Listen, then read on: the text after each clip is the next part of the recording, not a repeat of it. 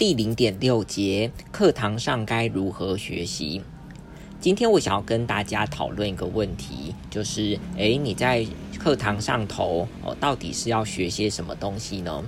我想大部分的人一定会说啊，这个有什么好问的？啊，当然就是学习这个科目该学的东西呀。这样子的回答哦，当然是没有错啦。可是我想要问的不是这个东西哈，我想要问的是一些更深入的的问题。也就是说，你想想看哦，你在课堂当中哦，到底是透过什么样的方法，或者是做了什么事情，然后来学到哈这个科目的这些相关的学问。那。这边不妨我先讲一下我的这个学习的经验哈，我在这个大一的微积分课程的时候的一个学习经验。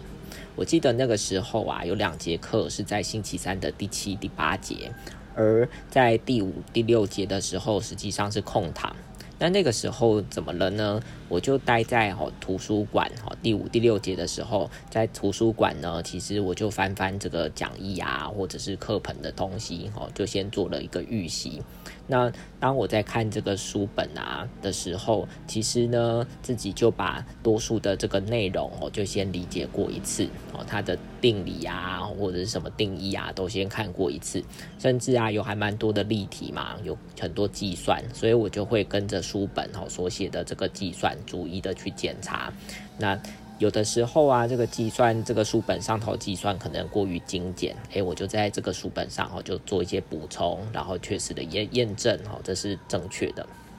那在这个看书的过程当中啊，当然有几个不太懂的观念，或者是有一些觉得很奇怪的地方，哈，我就在书本上做记号，比方说我就打了个问号，或者是在旁边做一个星星。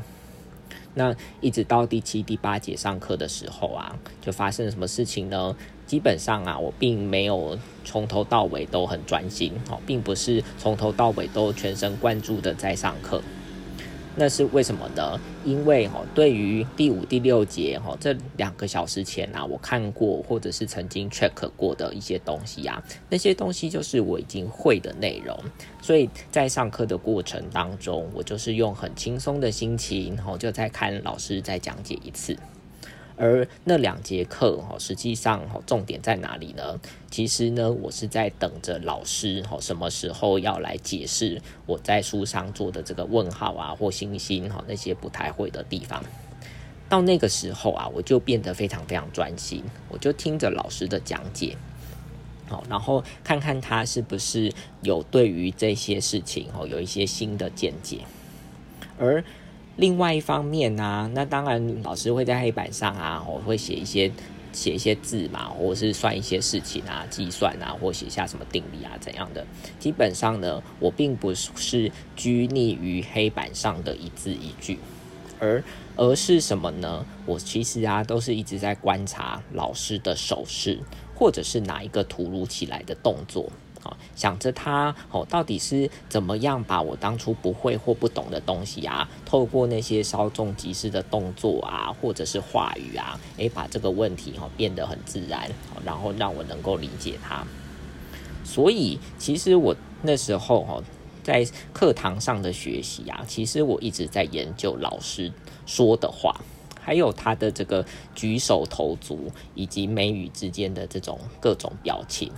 那经过这样子上课之后，通常这两节课我就可以把当初好的那些问号啊、星星啊的这个疑惑全部都解决了。而我发现到，我在这个我在微积分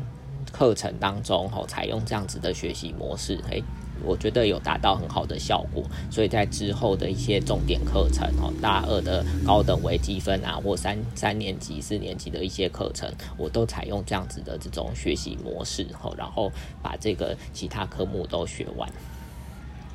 好，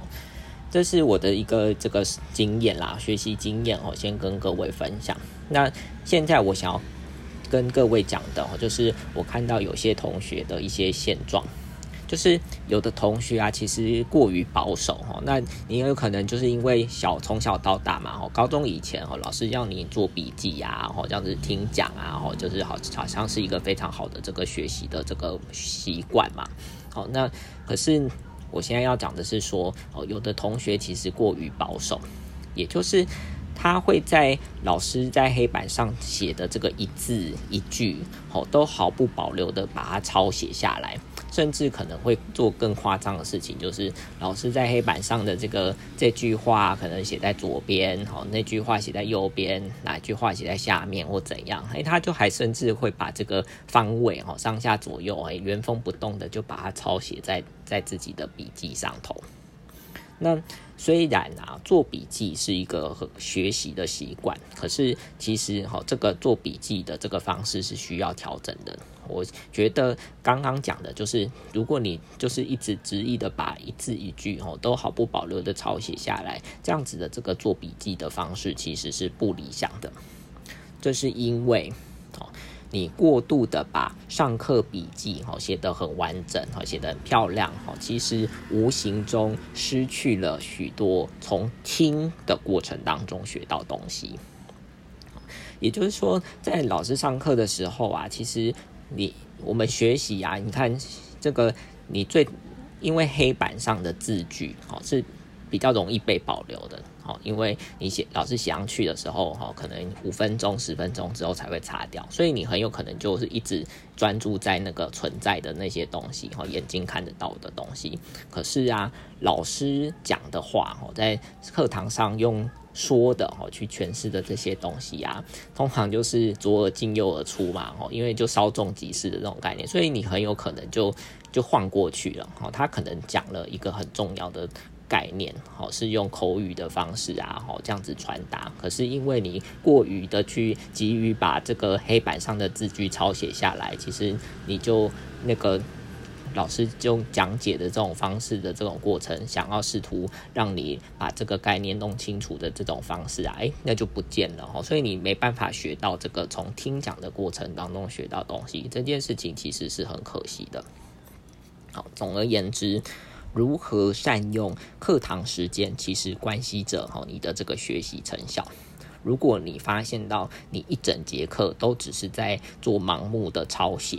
这件事情其实是一个非常浪费时间的事情，甚至哦也完全没有意义。哦，虽然你说写笔记哈，它它好像是一个很好的学习方式哈，它是一种辅助学习的方式，但是它很有可能妨碍你在视听上的学习。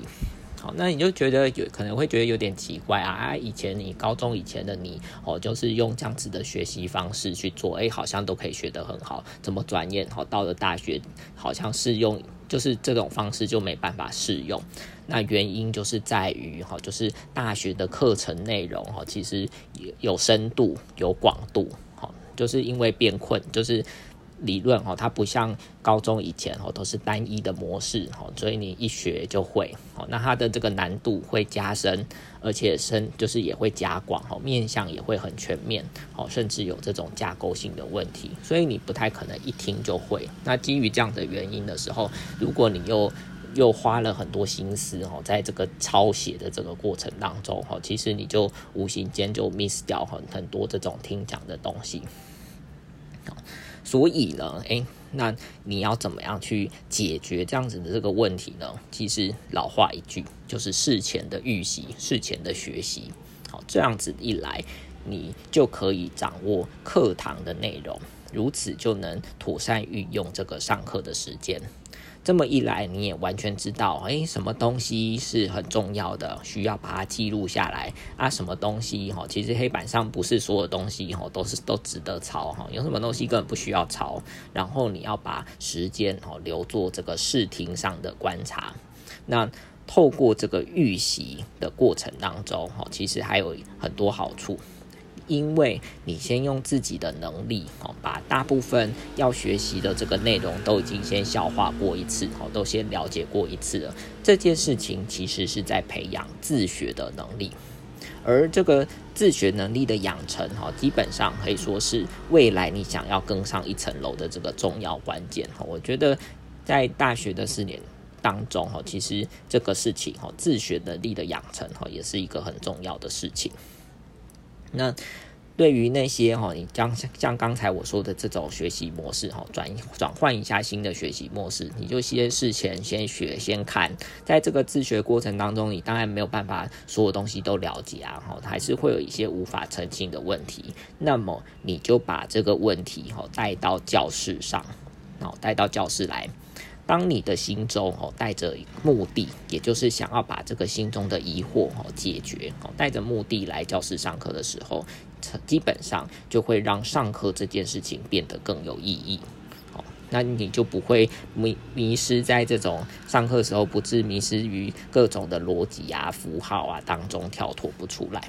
好，那这个刚才讲的这个视听的这个意义啊，因为你在事前哈，你可能第一。用你自己自学的这种观点哈，你可能是用某一种哈方式，第一种这个思路哈思维去去了解这个概念。可是你常常会发现到说哈，这个课堂上的听讲哦，老师呢可能会提供给你第二个面向，好，第三个观点，好，第四个这个想法哦，这样子的方式去去诠释同一个东西。所以在这个过程当中哦，其实你就。你除了你有自己的哈第一个第一个思维之外，你顺便哈就是一并的哈去统整哈老师说的新的观点啊、新的面向啊、新的思维哈这样子的方式。好，所以这一节哈其实总结来讲哦，我就说这个上课时间啊，其实我觉得是拿来作为复习的时间啊，你。第一次哦，自学这是预习的时间，这是在是在上课前你就必须先完成了。上课时间是一种拿来复习的时间。好，那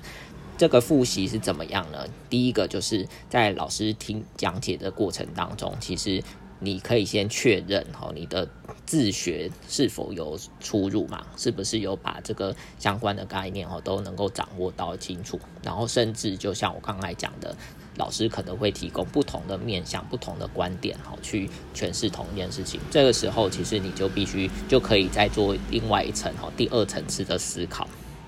在这种多方。多观点的思考哈，其实你就可以多得到很多东西哈。每次用试着用这个听讲哈这件事情哈，多 get 一些东西哈，这个才才是有可能让就是在你的这个大学的课程当中哈的学科当中哈学好的一个我觉得还蛮关键的事情。